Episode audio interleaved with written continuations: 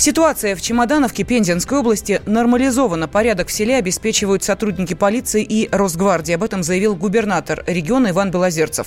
Он также отметил, что конфликт произошел на бытовой почве. Никакой этнической нетерпимости не было.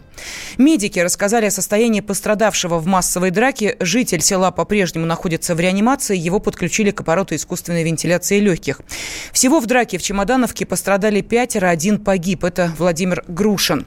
У нас будет возможность э, услышать его вдову и на прямой связи со студией из Чемодановки корреспондент «Комсомольской правды» Роман Голованов. Э, Рома, я приветствую тебя. Тебе слово. Здравствуйте. Да, ну вот я сейчас услышал, что конфликт был на бытовой почве, что никакой ненависти к цыганам нет, но мне кажется, что это полная чушь потому что здесь на месте ты ощущаешь совершенно другое, потому что долгие годы людей терроризировали цыгане, не, давали нормально жить, а, а после этого вот как раз и случилась проблема. Ну, то есть заниматься национальным вопросом нужно было раньше, а сейчас глупо это все списывать на какие-то бытовые истории, на то, что и только это из-за того, что кто-то кому-то пристал. И люди даже сейчас вот, э, говорят, что наше главное требование, вот каждый русский сход, на который я прихожу, это чтобы цыгане не вернулись, потому что боятся мести. И вот сейчас со мной рядом Елена Грушина, это жена Владимира Грушина, который трагически погиб в этой, в этой драке. Вот Царствие Небесное, мы молимся за Владимира. Вот я передам трубку Елене. Елена, вот, а вы как, не боитесь, что цыгане вернутся сюда?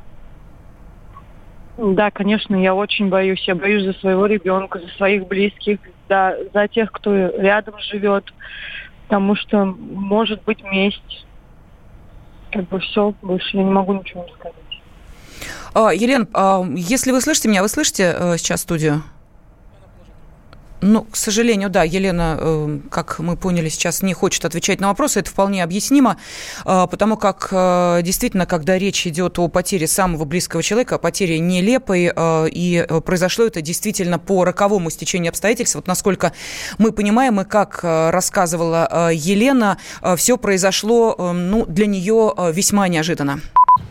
Я вообще не знала, что куда он именно идет.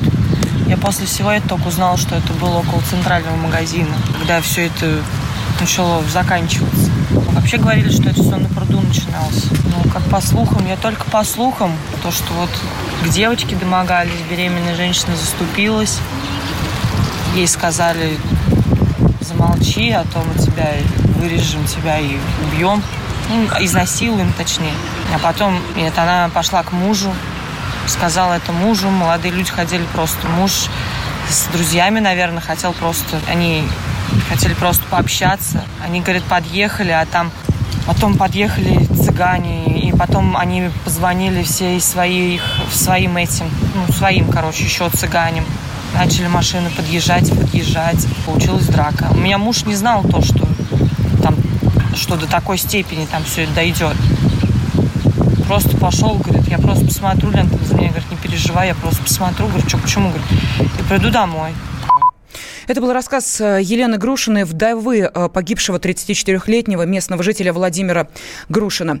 Уголовное дело о массовой драке в Чемодановке расследует Центральный аппарат Следственного комитета Российской Федерации. Суд заключил под стражу 28 участников конфликта, в том числе подозреваемого непосредственно в убийстве 34-летнего э, жителя села. Радио «Комсомольская правда».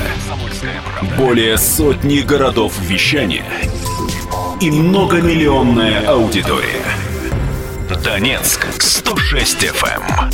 Севастополь 107 и 7 FM. Эм. Керчь 103 и 6 FM. Эм. Москва 97 и 2 FM. Слушаем всей страной.